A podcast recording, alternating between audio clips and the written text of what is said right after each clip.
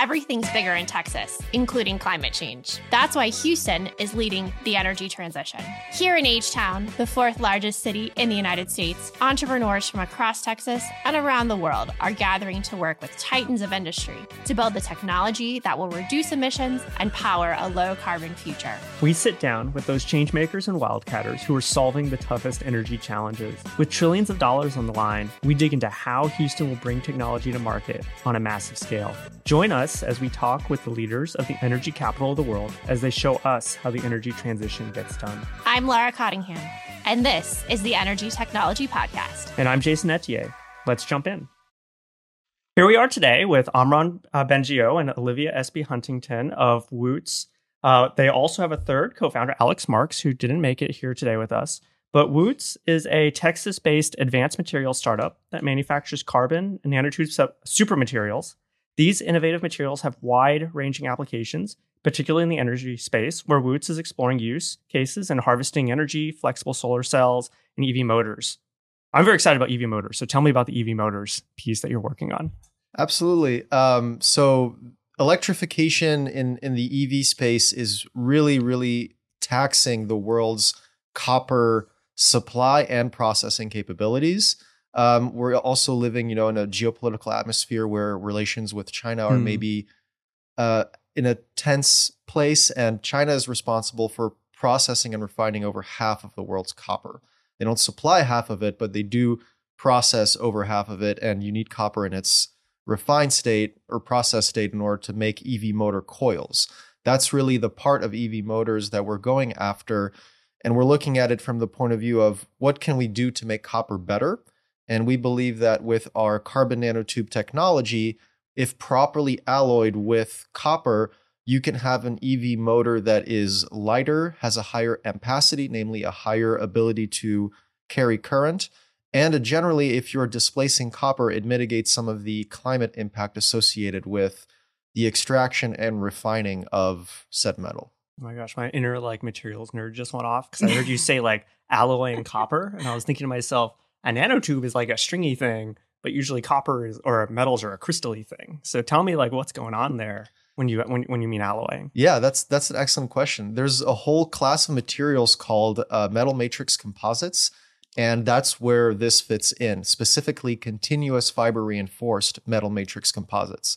A good example of a way this is done is actually also in the energy space and overhead transmission lines, mm. where folks have taken to reinforcing aluminum with things like ceramic fiber, carbon fiber, in order to overcome some of the issues associated with running these metals at high temperatures for extended periods of time.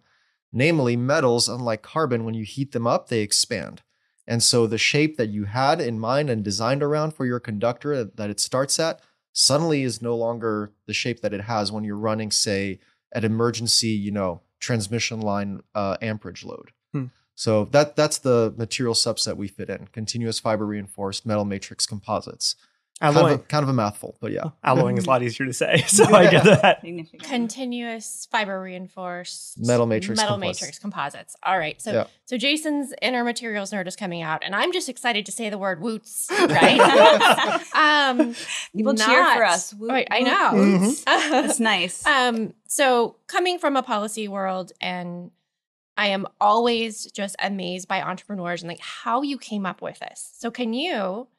Um, explain to me from from the very like abcs how did you guys get started how did you get into carbon nanotubules like where did it what's the origin what was that like we're so really standing on the on the shoulders of giants. I mean, I I did my PhD at Rice University, which has a long-standing history of developing and characterizing advanced forms of carbons. It began with Rick Smalley, uh, with the you know C60 Buckminster fullerenes molecule. And Rice had some of the very first gen, uh, they're called HIPCO reactors because those high pressure carbon monoxide reactors for making carbon nanotubes. So I came into this space, you know, rosy eyed and bushy tailed, bright eyed and bushy tailed. Mm-hmm. So you just woke up and you're like, I want to be in carbon nanotubes. No, so actually, okay, so personal twist on the story. I've always been fascinated with the world of the very small. When I was in undergrad, I was doing high energy particle physics. Uh, I worked at CERN for one summer. And then after my physics undergrad, it was sort of like I was at a crossroads, right? Wasn't sure what I wanted to do next. Ended up spending a year in Israel working in a research lab for free. And it was just happenstance that that lab was doing electron microscopy analysis of carbon nanotubes that came from Rice. Hmm. And when I was tasked with doing some of that imaging, I look at this stuff and I was like, hang on, this is actually carbon? Mhm. Like this this stuff which conducts electricity like a metal that handles like a textile fiber that is lightweight, chemically resistant, that is just carbon, right? And it was like pinch me, please, because I can't believe that that, that I'm awake. Um, and that really was the the impetus just seeing the material under a microscope at the nanoscale but then also being able to touch it to feel it to see the macroscopic properties i was like i gotta help advance this however i can Mhm. I So, love it. I went love back it. to Rice for the phd yeah How did your team? How how did you uh, call the Avengers together? How how did you get started? Um, so after the PhD, I I did admittedly become a little bit disillusioned in academia just because there's a lot of hurdles that you have to overcome, which the academic mindset where you know you're you're trying to do innovation in the scientific sense, not in the commercially enabling sense. And that is a huge, hugely different perspective to take. So I on- once we reached once I reached the end of my PhD, I figured the best way to get this out into the real world was to start a company, and I knew that I needed perspectives very very different from my own. So I approached a friend of mine undergrad uh, who we were we were roommates through undergrad, uh, who was a mechanical engineer and by that point had spent eight years working out in industry as a senior manufacturing engineer. That would be Alex Marks, along with a third co-founder Justin, who Alex says is an amazing line technician and operator um, uh, at a you know the, the different manufacturing companies that he worked with. That team of three got started, and Olivia joined us. Um, I, I'll let Olivia speak to you know as to why what drew her to actually. I think it's that I I've always been fascinated by the space of deep like deep tech space in general. Um, I think I'm an engineer at heart, and I just missed my calling early on. And by that point, you know, I was a lawyer. I'd put too much time and money into my career, and Mhm. I couldn't really imagine going back and, and starting from scratch. But I did know that I had the skill set to take genius and bring it out into the real world. So take it out of the lab and bring it into the real world and make it available to humanity at large. And I think that all of us are first principle builders in our own way. And we each come to Wootz because we we want something out of this business, out of our material. So we want to make it, we want it to be widely distributed. We want it to be used. We want to be able to pick up a product off a shelf or drive a car that incorporates our materials and know that we have made our mark in the world and that we have left the world a better place when we're done. Um, and I think that's really important to all of us from our own, you know, individual perspectives. Oh, I have such a trick question Mm-hmm. to ask you now. Like, were you getting that in your prior career as a lawyer? And and are you still lawyering now in, in your new role? oh, those are tough questions here. Um, just put me on the spot a little bit. I, I would say that by and large, as an M&A attorney Mm-hmm. in the deep tech space, I was. I Mhm. mean, I was helping my clients bring their products Mm. to market, grow their business, make their Mm-hmm. exits. Um, but I was ancillary, Mm. right? I would kind of parachute in. I'd help them with a particular project or a particular transaction, and then I'd be gone and I'd watch them from afar. And I think that I was really over time, I wanted to be in it. I wanted to Mm. be in the day to day grind. I wanted to, to have a small team that was aligned and focused and passionate and motivated. And that's, that's really hard to do uh, when you're parachuting in and out of these deals constantly. Um, so I, I think it took me about two years to start to feel that, Mm. uh, think about it, evaluate the risks, and come to terms with the fact that I was going to lose most of my income for a while. And then I made the the jump to Wootz. It's a big jump. So I want to go back to what you talked about, about when you were a research researcher, researching, right? You're so kind of in the university setting, and that you uh, had a had a choice. Like, do you continue the more academic route or do you commercialize? And to me, this is really interesting. If you think about Texas, we have amazing research institutions. So much money is coming to our schools. Yep. I'm I'm pointing at you, University of Texas, Texas A&M, which I think is is a, often the largest university in the country. Um, you got U of H, you've got Rice, more and more and more. Um, but then you look at the number of climate tech, energy transition startups coming straight out of university. It's not that many compared to the size because it's hard, right? Mhm. Um, and it's a challenge for universities everywhere. It's a challenge for students. I'm interested how we can try to accelerate that whole process. What was it like for you? What was challenging and what did you find like how did you decide I do want to like break out? That's that's a very it's a very good question. Um, I would say that the the hardest part is changing from your your your parameters for success are completely different, right? Whereas previously in academia, you know, everyone who's done built their career and a successful career in academia knows it's about publishing, publishing, publishing, right? It's the paper publication race. That is your metric for success. The higher impact factor journal, the better, right? Mm-hmm. And to get those papers, you need to have results and methods that are that stand out above above the rest.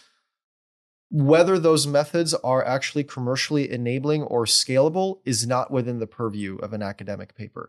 It is a bonus for sure, and authors will make a point to highlight scalability when they publish.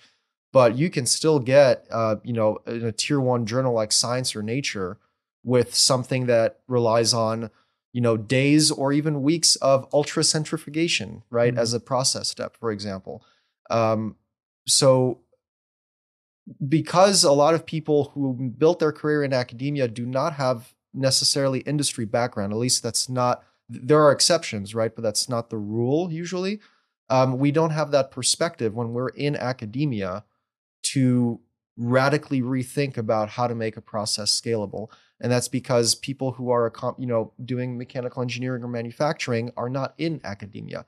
I think one of the big issues that we need is we need to have more applied research institutes where both industries and academia come to work on common topics.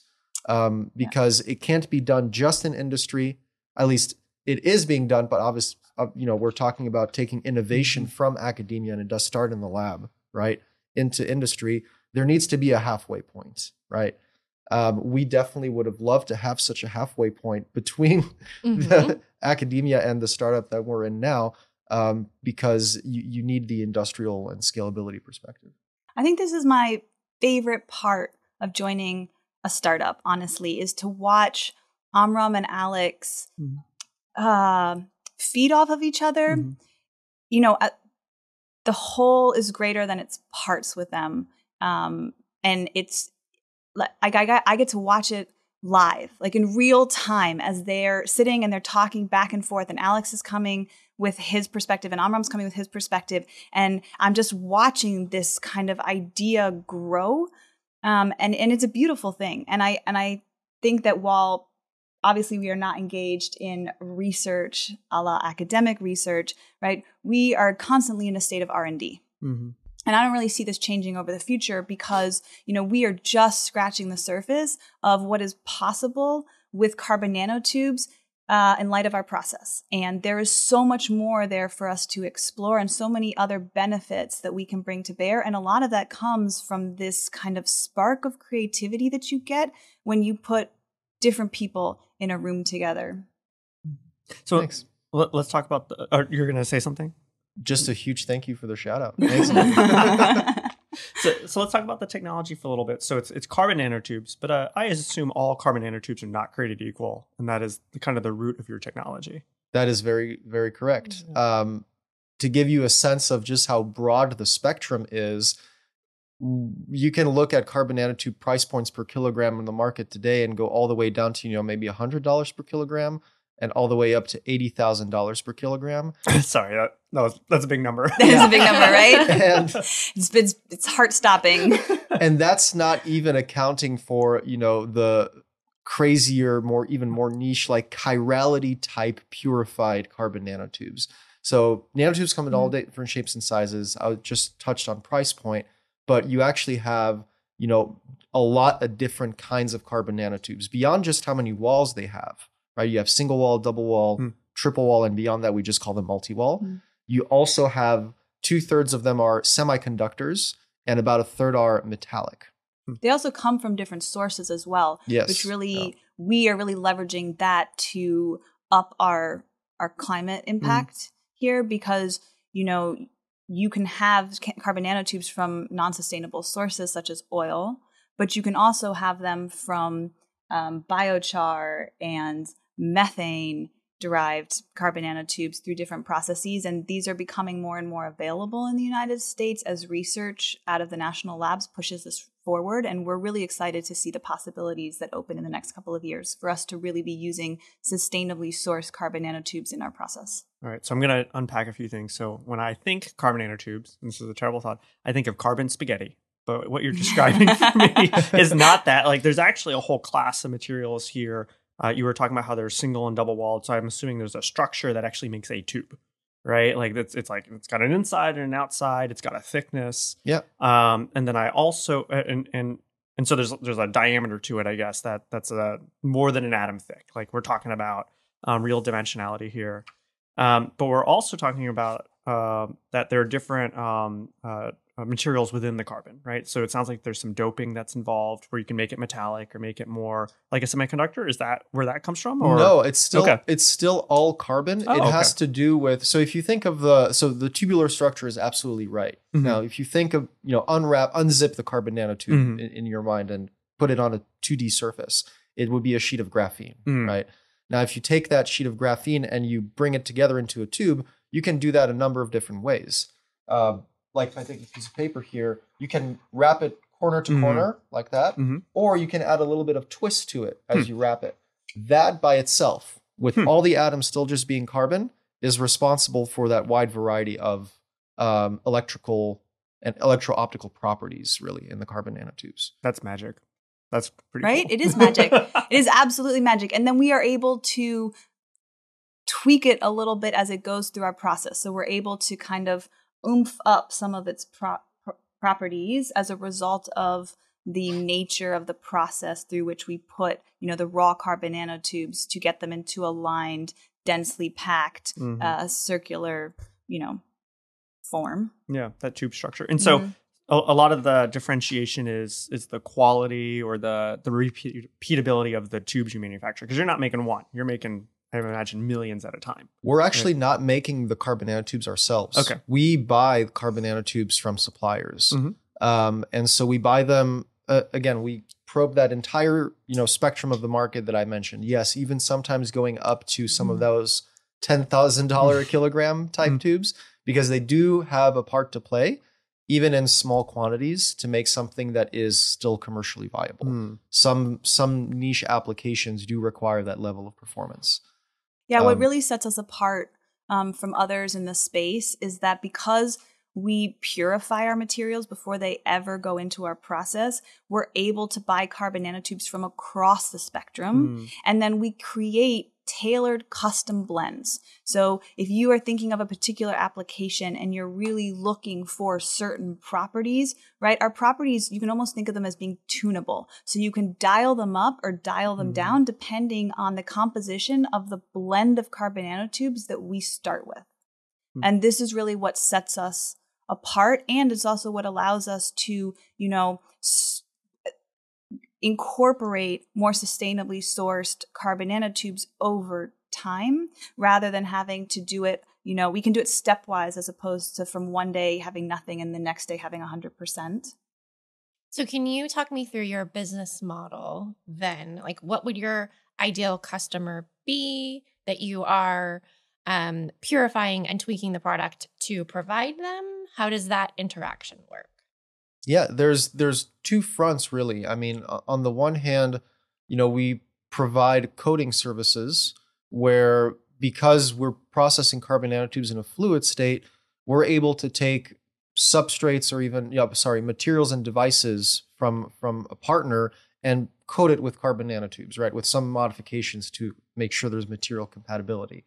Um, in another scenario, another part of the model, it's literally just you know sales. I mean, you know, we sell sell carbon nanotube tape, carbon nanotube fibers. There's these different product forms with some post processing on top of it that is application specific usually. And that's really one of the first big hurdles that we faced was okay, people almost always want our material for use in an electrical application, right? Something that requires electrical conductivity. Mm. How do you interface between decades of modern circuitry design based on metals and this carbon based material? A little bit of material science. Metals do not wet carbon. There Mhm. is no mechanism for Hmm. chemical bond formation Hmm. unless you form what's known as a metal carbide. At that point, you can create a bond between the two, but that comes at the cost of a much higher resistance. Metal carbides are usually a lot less conducting than the pure form of the metal.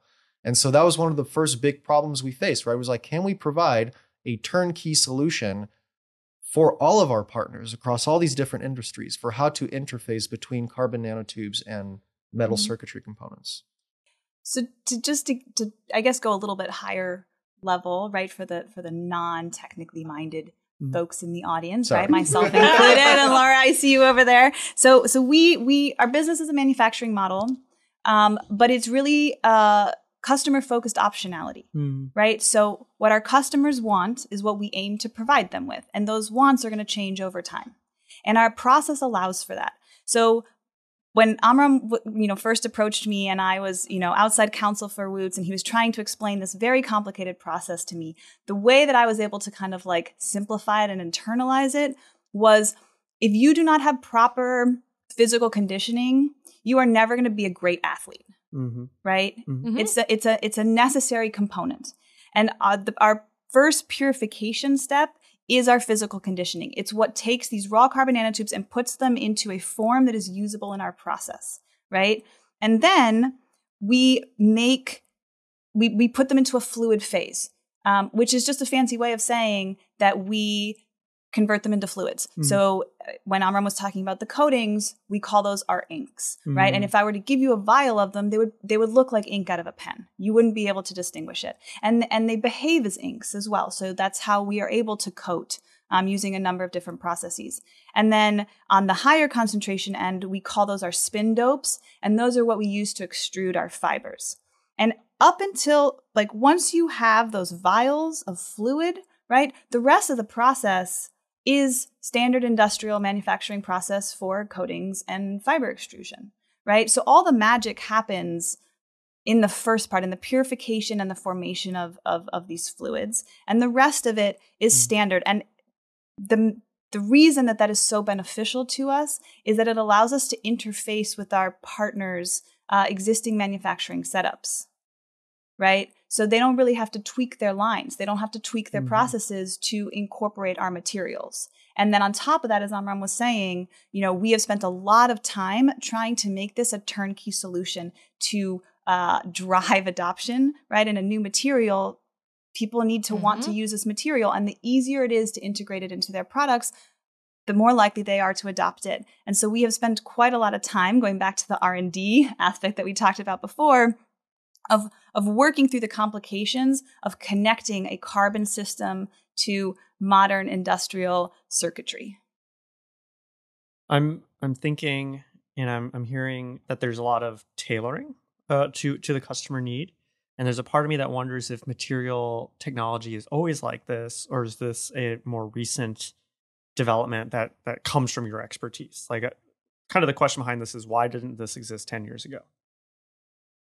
In carbon nanotubes? Just yeah, generally I, I know very little about material sciences, so like when I hear this kind of tailoring, I keep thinking, oh, it's Mhm. more magic. Like you're waving a wand well, here. pe- That I can, in that I can an- yeah, Go I mean, ahead. I can answer that one and then hand it and, Yeah. and then hand it off to you. So the reason that we tailor it today is to drive adoption, Mm, right? People have it's it's it's the reason you stage a house when you go to sell a house, right? It's very hard to imagine a life inside an empty house. It is much easier to imagine a life in a staged house mhm. right? And we're trying to do the same thing. So customers who might not intuitively know how to incorporate our material and get as much value out of our material, right? If they come to us and they say, our problem is X, and we say, here's a solution for you, Mhm. right? They're much more likely to Mm. adopt it. And that necessarily involves a level of tailoring So- to their particular application or their particular product. But we, as a business, you know, speaking as a business person here and wanting to make this a, you know, something massive, ultimately we are looking to move into the wholesale market. So Yeah. this tailoring is is is an early part of our business model. Whether it will stay the main feature of our business model is really up up. You know, who knows at this point. I, I would say it'll always be a feature, not certainly not a, a, a main feature like it is today. Um, but you know, because it's early days. But if you look, for example, at the the plastics industry, everyone talks about polymer master batches, right? We all they always have different grades of the same molecule, right? If it's polyethylene, you've got low molecular weight, high molecular weight, um, and and that confers different properties to the the the, the products uh, that are made from it. So that tailoring will probably always be a feature, but to the extent that we are doing it today, probably not. Right now, it's really because you know who is you who is out there using carbon nanotube macro materials, right? Not a whole lot of people. Mhm. Um, and so getting getting industry familiar with it. Here's a, a very good example. We tout flexibility as a huge boon, right? As as a cool property because when you handle the fiber, it feels like a thread, right? Okay, all conductors that we use today are mostly rigid. Sure, copper is soft and bendable, but it's not like a textile, right? So now you have to show the customer how to adapt their system, which was designed around rigid wires, right? Mhm. Or at, you know maybe s- slightly bendable, you know, ductile copper wires, and adapt that to work with something that handles more like a textile. From a technical standpoint, you're definitely thinking it's an advantage. From a commercialization standpoint, it's just that much further from what the customer is used to. Okay. And so, like from an innovation acad- academic perspective, it's a reflection of like where the market development is, right? Like you guys are are are seeing that the the market is has moved from like the super early adopters to kind of this early adopter phase where people are saying, yeah, I think there's value. You got to show me how this works. But you see kind of on the horizon that you're going to hit an early majority, like within the life cycle of Wootz. And so you're you're kind of training the market, you're Mhm. educating them, and that's that's kind of the unfair advantage that'll let you win in the marketplace. But but what really opens the door is when people say, okay, I know how to deal with this now. This stuff's awesome. and I Exactly. everything. Exactly. Well, we would call it a fair advantage, right? We spend a lot of time and effort uh, to develop something that is uh, useful and valuable to our to our customers. But I think you're I think you're exactly right, Mhm. and and and that really we've really seen this in. There are certain industries where we know that our materials could add very significant value, but that industry is incredibly risk adverse. Mm. and they are just never going to be first adopters no matter how amazing this material could make their product. It's just never going to happen. And so what's been quite interesting from my perspective is to uh, over time identify the markets that are less risk adverse and are, are more willing to adopt new materials or take a risk on a new material. And they're sometimes quite surprising. Mhm. um, you know, for example, one that that absolutely, I mean, you could have knocked me over with a feather is I, I would have assumed that that rail and railways would be quite conservative, uh, would be a quite conservative industry, um, and that has turned out to not really Hmm. be true. So we're we're constantly learning about the market, about the demand, and about the risk tolerance of our of our hopeful customers, right? Potential customers. And that's what you just described. I think you could use the exact same um, comparison for the energy transition and like all industry, right? Mm. And there are so we have solutions, we have great solutions, and you've got the first adopters and the folks that are just very out there making commitments, trying to do everything, and then you've got the folks that are saying, "You guys go learn and test every single thing, and Mhm. once it is perfectly normal, then we'll get into the game." But then you throw the urgency of climate of the energy transition of what we're trying to do into the mix and so it is really interesting to see who who the players are who come forward who are willing to try things and that a lot of times it's not necessarily at all about climate it's about another problem that they have and they're really looking Mhm. for a creative solution that they're not finding anywhere and so that's where the kind of climate tech innovation ecosystem is so cool to me because you're solving multiple problems at once, right? Mhm. It's not just one thing. And I feel like you guys kind of have that similar story of you, you were over here and like you're finding um, how all of the things, all of the opportunities can come together and just who's going to be the first, who's going to be the first to push it forward. I also I also think that we have found a very happy home in this space because the the urgency drives capital and that capital is slightly more patient. Mhm. And you know the stuff that we're doing is complicated, it's complex, it's it's new, it's innovative, it hasn't been done before and that means that it takes time. Right? And for our materials to really be out there and be widely adopted, we need to be producing them on pretty significant scales. And that takes a lot of time and energy and effort to, to stand up. You can't do that overnight, right? And so we are quite thankful that in this space, more and more, we're seeing that the capital is patient over 5 to mm-hmm. seven to 10 year time horizons in a way that there just wasn't as much of that capital in the ecosystem five years ago. Hmm. Yeah, and and that's one thing Houston likes is thinking about how do we take this thing and make it big and do big processes. And so I, I can see how the the patient capital is also waiting for you guys. And then when it's time to make that billion dollar factory, they'll be like, here you go. Show us how, how it's done. but we Well, need it yeah. earlier. Yeah. I think that's the I think Mhm. that's the critical because you know you were talking about the eco space here in Houston and you know at the seed when we're talking really small quantities of money we're talking seed money you Mhm. know under 2 million there that space is quite active we've seen Hmm. and then just as you mentioned Jason like as soon as you're talking you know uh, industrial scale everyone's there to put their money. And at that point you kind of have revenue. So you you you know you have the combination of income sources at that point. It's the time period in between that's a little difficult because you're really making that jump from lab scale or prototype or really concept to pilot to to to you know setting up a line to to getting spools in our case of our material off of our pilot line. And that that A to B Mhm. series space I think um, is where you know if I were to have a wish list right I would wish that maybe the capital here in Houston were a little bit more focused on on on enabling that jump so that you had more startups that could actually scale to meet demand. And I think that's something that we see um, we see a lot, and that it's it is especially difficult in energy and climate tech because what you're doing is really capital intensive, even in the early stages, and that we the the capital that we have here is looking for really large projects that they can take global. Mm-hmm. and who's going to be doing the educating right? Is it your job? Who should be stepping in? Um, and then you can also say well should we be going should we be outsourcing should should houston be doing more to bring other folks into houston to look at our technologies um, and i think it's it's a bit all of the above Mhm. right You were gonna say something. No, no, go ahead, Jason. Uh, So you know, you made a decision when you um, started the company to stay in Houston, as opposed to going places where maybe the Series A capital might be you know more available. But what what made you stay in Houston? To be honest, Jason, I don't think that I uh, knew how to spell Series A when I started the. That's a good answer. if I could, if I could stand up here today and tell you that I had that level of foresight when I started Mm. the startup, I'd be, I'd be lying.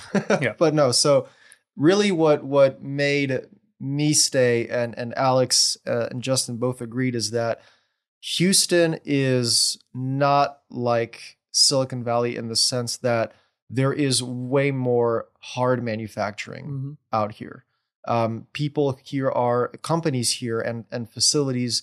Look at the amount of machine shops that there are. Right. This is about actually building industrial equipment. This this is a place where industrial manufacturing is you know high on the list, um, primarily because of energy. Right. Mhm. I mean, I still remember when I was in in high school with in a in a French high school, and I told people I'm going to Rice for undergrad. Where's Rice? Houston, Texas. Oh, what? You're going to be a cowboy or something? Was what I heard. It's like, no, okay, listen, like there's like NASA, the largest med center in the world, it's energy capital of the world, right? But these are all you know, again, it's not software. This is a lot of hard tech. Mhm. and that supporting infrastructure and more more than anything supporting services is a huge boon additionally i think that if we were trying to stand up a pilot facility that uses the kind of solvents we are using and carbon nanotubes in california it would have taken us a little bit longer That being said, though, our capital is not from Texas. true Mhm. So, th- you know, it comes from the coasts. Mhm. It comes from abroad, and and I think that's that's the rub. That's part of that. Like, I think our ecosystem isn't uh, fully baked yet, right? Mhm. But then also, why, given the zoomification of everything during the pandemic, should it be so geographically focused? Like we keep going back to that because ecosystems at the end of the day are are tied to a place, Mhm. but capital isn't, Mhm. right? It isn't, but if you think about investing in an early stage startup, right? You're investing in the tech, but by and large, you're investing in the team. Mhm. And there is something to be said for having your capital in a location that allows you to interact with them frequently and over time, Mhm. right? Because then they get to know you, they get to know your team dynamics, and it can instill that confidence in them that per- is harder to instill over Zoom. I'm not going to lie, Mhm. right? Um, and I, I, th- I think that would be great for us, uh, you know. I, I always found it surprising how much my angel investors would like to pop in and visit. Yes, And I think that's that that is a significant part of their decision is can I drive and see you? yeah, we tell, and we, have tell physical... them we, we tell them we have dangerous chemicals on site Uh-huh. yeah, they don't want to come and visit us. But you know, we, we have a, we have a physical manufacturing Yeah. presence. Like one of the things that we do frequently for for our prospective investors is to give them a, a quote unquote tour of our facility. But it's not the same. It's not real. You can't touch it. You can't Mhm. see it with your own eyes. There's a there's a level of distance that's imposed by it through the like the virtual setup Mhm. that is hard is hard to overcome. Yeah, people who drive out to make the drive to come out and see us because we are about an hour located an hour north of Houston. Usually, always walk away being like, "Wow, I can't believe this is like out in the country. Like this is really we're out in Cleveland, Texas." Mhm. But that's I think that's really one one of the strengths. Uh, you know, th- this this state like we were able to just get our commercial building license stood up in no time, get registered with you know TCEQ for hazardous waste disposal in no time, right? Um, not going to speak to the right or wrong of this approach Mhm. versus California. I'm just going to say, from our standpoint, it was this was really, really. Um, it was. It could have been a lot harder. Let's Mhm. put it that way. Yeah, when you're cast strapped, it, it Yeah. it does help. Yeah. So, so this exact your your California comparison came up in a conversation yesterday, and I was I was trying to show both sides. Like there are two sides of this coin, right? Um, that there are lots of cons to some of Texas's regulatory or lack thereof Yeah. mechanisms. Um, and that has led to a history of certain industries being able to grow really quickly. Um, and there's good and bad with that. Mhm. But the, Mhm. the flip side also is that you are seeing new industries being able to grow really Mhm. quickly here. And and it just comes down to me to this like disconnect in people's heads about what Houston is, about what's going on here, Mhm. right? Like they probably have not heard of Cleveland, Texas, many Right. people. Um, and and how to get the capital that we have here into a more early stage, right? Lots of private equity, lots of folks who have been in traditional energy, and it looks and feels different and it acts Mhm. different.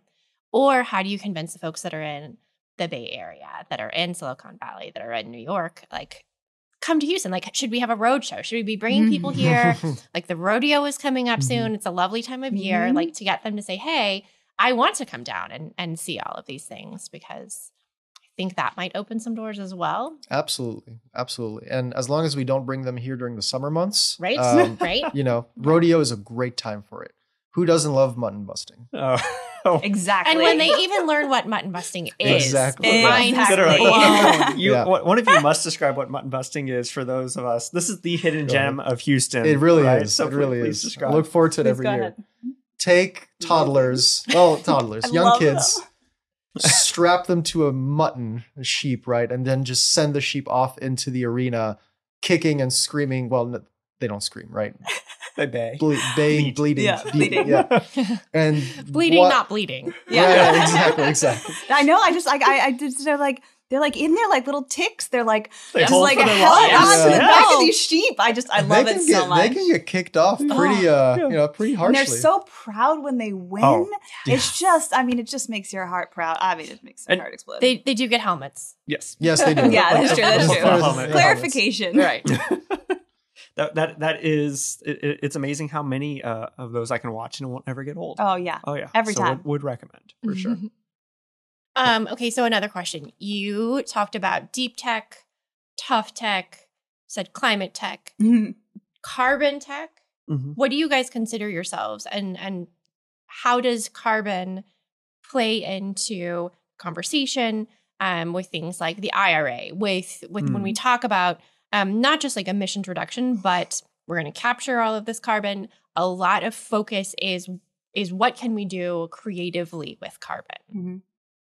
So, so I mean, correct me if you disagree with this, but I would say that we think of ourselves as being in deep tech, Mhm. um, predominantly because of the time horizons around our our scale up, Mhm. um, and the fact that our materials are frontier breaking, right?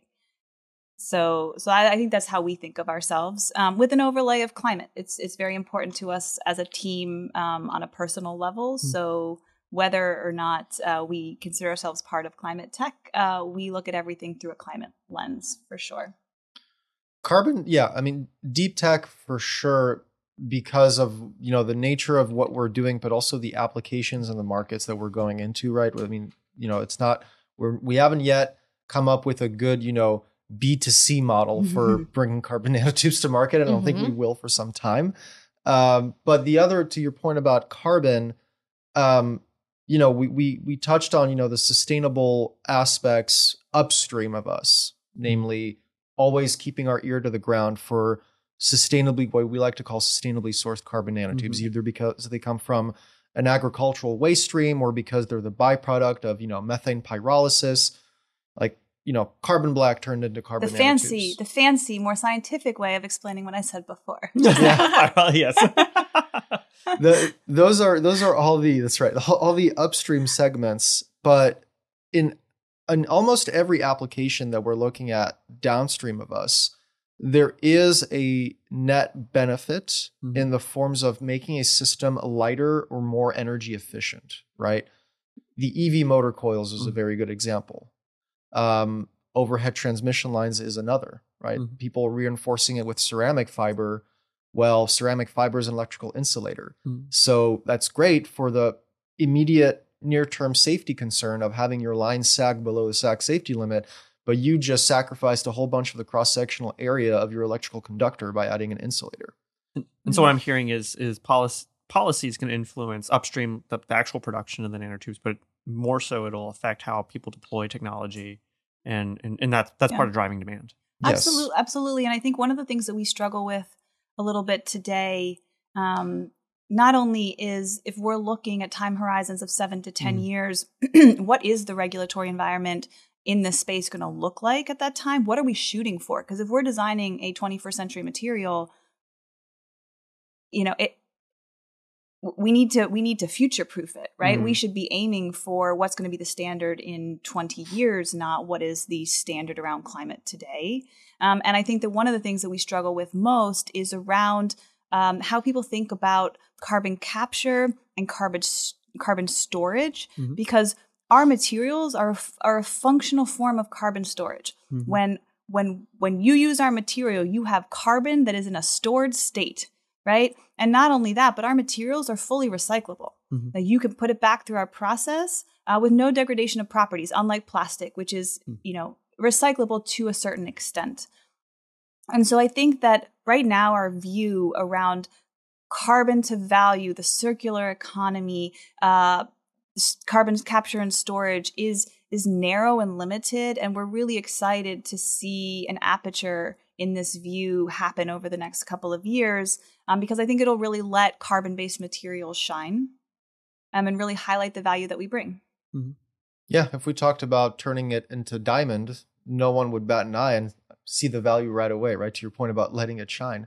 Carbon nanotubes is going to. I to like your pun. Yeah. nice, nice one. That was good. Very nicely done. carbon yeah that, that would be like the easiest way to get the point across right that we can do so much with carbon it's it's an incredibly you know versatile atom the backbone of you know life as we know it um but it's easier to wrap your head around diamond i Mm. think than it is to wrap your head around carbon nanotubes um and and that's that's where we're where we're working to you know change by showing people letting them feel it and see Mm. what it can do in a product in one of their you know existing product lines Materials are really hard because policy right now is very focused on the energy that you use and really the source, a little bit more around transportation, but that really goes back to the energy and the fuel.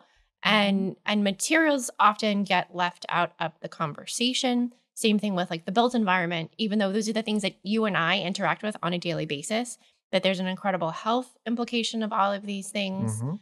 but but that gets into just like several layers harder of things that people understand and i think also we tend to and this is a this is a houston thing i think because our energy industry has been so used to developing fuels putting them in something a truck a pipeline Mhm. giving them to someone else that when we think about carbon we kind of want it to be the same way right? We Mhm. want to put it underground we want pipelines we want we want very technical pressurized um, takes the same kind of expertise that we excel in.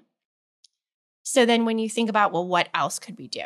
And when to your point you really could do so much. uh, like with carbon. the the options could be exponential right? Mhm. we've not traditionally looked into that Mhm. and so it has this kind of like new factor, not necessarily bad, but like a question mark, an unknown. And and I I like that because I want Houston to under like grab hold of that and be like, Mhm. ooh, we can do Mm. this, right? It is all of the same things that we have been doing. It's just like tweaking it a little bit. Mhm. Mhm. But at the same time, having unlimited possibilities can be really uh, scary and like overwhelming. And so I'm excited to see how you guys are like navigating that path of picking picking the things that move forward. I mean, from your lips to our investors' ears. but but I think that speaks to part of the education I like. It's educating the market, but it's also in some ways educating the Houston ecosystem that that there is you know alternative ways to participate in the energy transition, and and I think that's the, that's an important part of the work you guys are doing is you know showing you know pioneering and, and showing the leadership of uh, energy transition doesn't just mean making a new type of fuel. I think that that's what that's what Laura is saying. That We like there's- taking things out of the ground and we like putting them back into the ground. yeah, but right? let's let's do something different. Yeah. I- I- But I think just that's the think- natural evolution of thinking about a problem. Yeah. right? Because when you first started it, you know, you're, you're you're looking very narrowly at the problem, and as you start addressing it, just by nature, the the window starts getting wider and Mm. wider around what you know factors into that problem, right? And as you start to get further out, you you come into some really impactful, really creative solutions, and I think that we're just early in that process Mhm. right and and being here in houston and participating in these conversations and to your point you know taking the invitations to speak taking the Mhm. invitations to be on these types of podcasts and other presentations and and educating anyone who wants to listen about this right we feel like we're in our own small way contributing to this and and moving this forward in in, in a small way one of the very first openers we used to have in our the earliest form of our pitch deck, which I hope will never again see the light of day. no very deep very deep in the ground Yeah, exactly. We we usually start by you know materials make up everything, Mhm. and it's such a it's such a platitude, right? Mhm. Like everything is made of something is another one, but it's it's so true, right? I Mhm. mean, like you you need to look at the entire upstream and, and downstream of your product to understand what it's made of, and then when you can no longer use this product, what it's made of, where does that go, right? Mhm. What happens to it? And it all comes down to the materials of construction. Mhm. 20 years ago Yeah. the the you know companies were not tracking their supply chains they weren't re- like public companies weren't obligated to report on their supply chains no one was Mhm. looking at you know the the the state of labor at your supplier's mine in you know an unknown country and today Mhm. there are reporting obligations around that. And I think that one way that government at large, not just Houston or private actors, but like government at large could help encourage some of this transition is to require more disclosure and more reporting and maybe put some tighter guidelines mm. around that reporting. Uh, you know to to get that information out there to the public so the public can make an informed choice when they're making purchases right because we know that demand drives mm-hmm. um, but also so that companies are thinking about this and are factoring it into their decision making in a way that they really just aren't today mm-hmm. absolutely all right so one of my favorite questions talking about uh, technology and innovation um, can cover a really really broad broad area. The sky is the limit.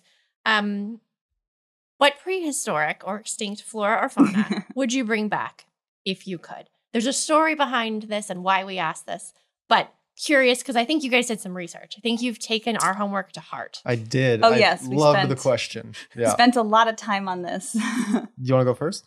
Uh, well, just to because we, we were talking about this this morning before before we started the podcast and it's really interesting because the choices that we made i think are directly like you can draw a direct uh, connection to why we are so passionate about Wootz from our own perspective mm-hmm. um, so for me in particular the one that i really like is passenger pigeons mm-hmm. so super mundane but in the 1860s here in the united states there were billions of them, mm-hmm. billions of them. They would mm-hmm. darken the sky, mm-hmm. right? And by 1914, there were no more. The last one died in a zoo. And over the course of about four decades, it went from billions to zero. And what I really love about this is I think that technology follows the same trajectory, mm-hmm. right? Uh, it goes from ubiquitous to extinct over decades. Mm-hmm. Um, for example, I was talking to my dad about fax machines and how prevalent this was in his prime working years, and how today, I mean, God forbid you ask me to fax something, it would take me a whole day to find a fax machine, right? And I and I and I love this because I think it goes to show that uh, change is happening mm-hmm. on real um, increasingly tight time scales, which is both exciting and concerning, depending on the lens through which you're looking. Mm. I, I love the idea of the passenger pigeons too because uh, every time I've read a description, it sounded like it was something beautiful that we also unfortunately removed from the world. Mm-hmm. it would be it would be fantastic to bring that back, um, but it, it is that the, there is that evolutionary nature of technology where, where things do get get wiped out, but we have the opportunity to roll it back. That's, we do. Yes, that's kind of what makes it interesting. Exactly. Yeah. And, and I'm wrong. Um, I uh, fascinated by the the, the flora side, mm. primarily. You know, um, silphium would be mm. my pick. Is a type of uh, flower that went extinct during the Roman uh, mm. Empire, but back in the day, it was used for to treat all kinds of uh, illnesses. And I know there's there's a lot of other plants that fit into that category. But think for a moment, this one was talked about by the Romans as being worth its weight in gold. Hmm. It was printed on currency right? Emperor Nero was proud to have allegedly been fed the last stalk of silphium. And, you know, 70% of all cancer drugs used today are based in one way, shape, or form on a naturally occurring molecule because there is no greater creator, right? I mean, we can do combinatorial chemistry ad infinitum. The variety and the complexity of molecules that you find in the natural world is, is almost endless. So if we could only just, you know, imagine we could bring that back, that mm. m- such a multifunctional plant back and take a modern stab at it, what what benefits could we get? And also, you know, wouldn't it be nice to have those yellow colored, mm. allegedly yellow colored flowers, gold colored flowers, you know, popping all over the hills of Tuscany? Mm-hmm hills of Tuscany, hills of Texas. Hills of Texas. Although we, we can't take out the blue bonnets. You're right. You're right. So it can't displace blue bonnets. Um, I love that you mentioned Nero. I actually I love all things old. I was an ancient history and classical civilizations major. I wanted to nice. be Indiana Jones. I love dinosaurs. And and like in a weird way, it's because I truly believe that history repeats itself and that mm. if we don't learn from what happened, we will we will do it again. And so let's try to do it better, mm-hmm. right? And you see that so much in innovation, right? Um, the difference between invention and innovation, like taking something that you said you came, um, there were many people before you that helped your company and your technology kind of get to where you are. Mhm. The important part is like tweaking that and ha- and seeing an enormous jump forward in efficiency, in opportunities. And so you have to look back as Yep. well, right? That's a really important part. And and I don't know oftentimes if we think about that enough. That even if you think about the energy transition, like this isn't our first transition, it probably won't be our last. Mhm. This is not a box that we're going to check and be like, Right. "Oh, we decarbonized, done." Right? we we need no no new technology. No, it has to keep going constantly. Mhm. And I also love the idea of some of the solutions we probably had before and and we we let them go, right? Uh, there could be a solution from a plant somewhere that we had that would solve things going forward. And so it's like a weird cyclical, cyclical, cyclical, yeah. circular. There we go. Making up the Texan in me Got it. makes Yeah. up words yeah. sometimes that aren't real. Um, that what's old is new again. Mhm. So I love that idea. Yeah. So I think uh, we're running low on time, so we need to wrap. What is one thing our audience could do to support you?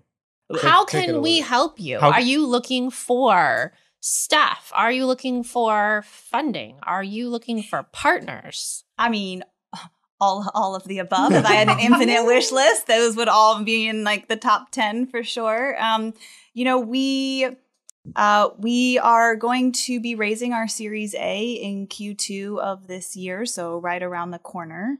Um, so we are definitely looking for investors who are interested in supporting this this change and this material innovation that we are trying to bring to market. Mhm. Um, but beyond that, you know, once we raise our Series A, we will also be hiring. We have a very small team now, and we were joking this morning with you guys that uh, really what we need right now is to clone ourselves for zero dollars uh, because we have way more work than we could ever possibly do with the size team that we have today. So, you know, one of the things is if you're interested in this space, if you're interested in carbon nanotubes, if you want to be part of something really cool, you know, we're going to be hiring in the near future and we would love to we would love to hear from people because we're a little bit daunted by the prospect of hi- having to hire all these incredible people on the time frame that we set for ourselves.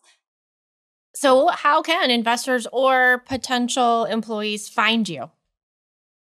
So we obviously have a web page. It's uh, wootznano.com. We are also on LinkedIn. You can contact myself, Olivia S.B. Huntington, uh, Amram Bengio, or Alex Marks. We also have, um, if you email info at wootznano.com, one of us will also get back to you. Um, also, we are at Greentown Labs pretty frequently. We are at the Ion pretty frequently. We are also at Rice pretty frequently. So you can just pull us aside and say hi. Awesome. Um, also, important question that I didn't ask: Wootz. Where did the name come from?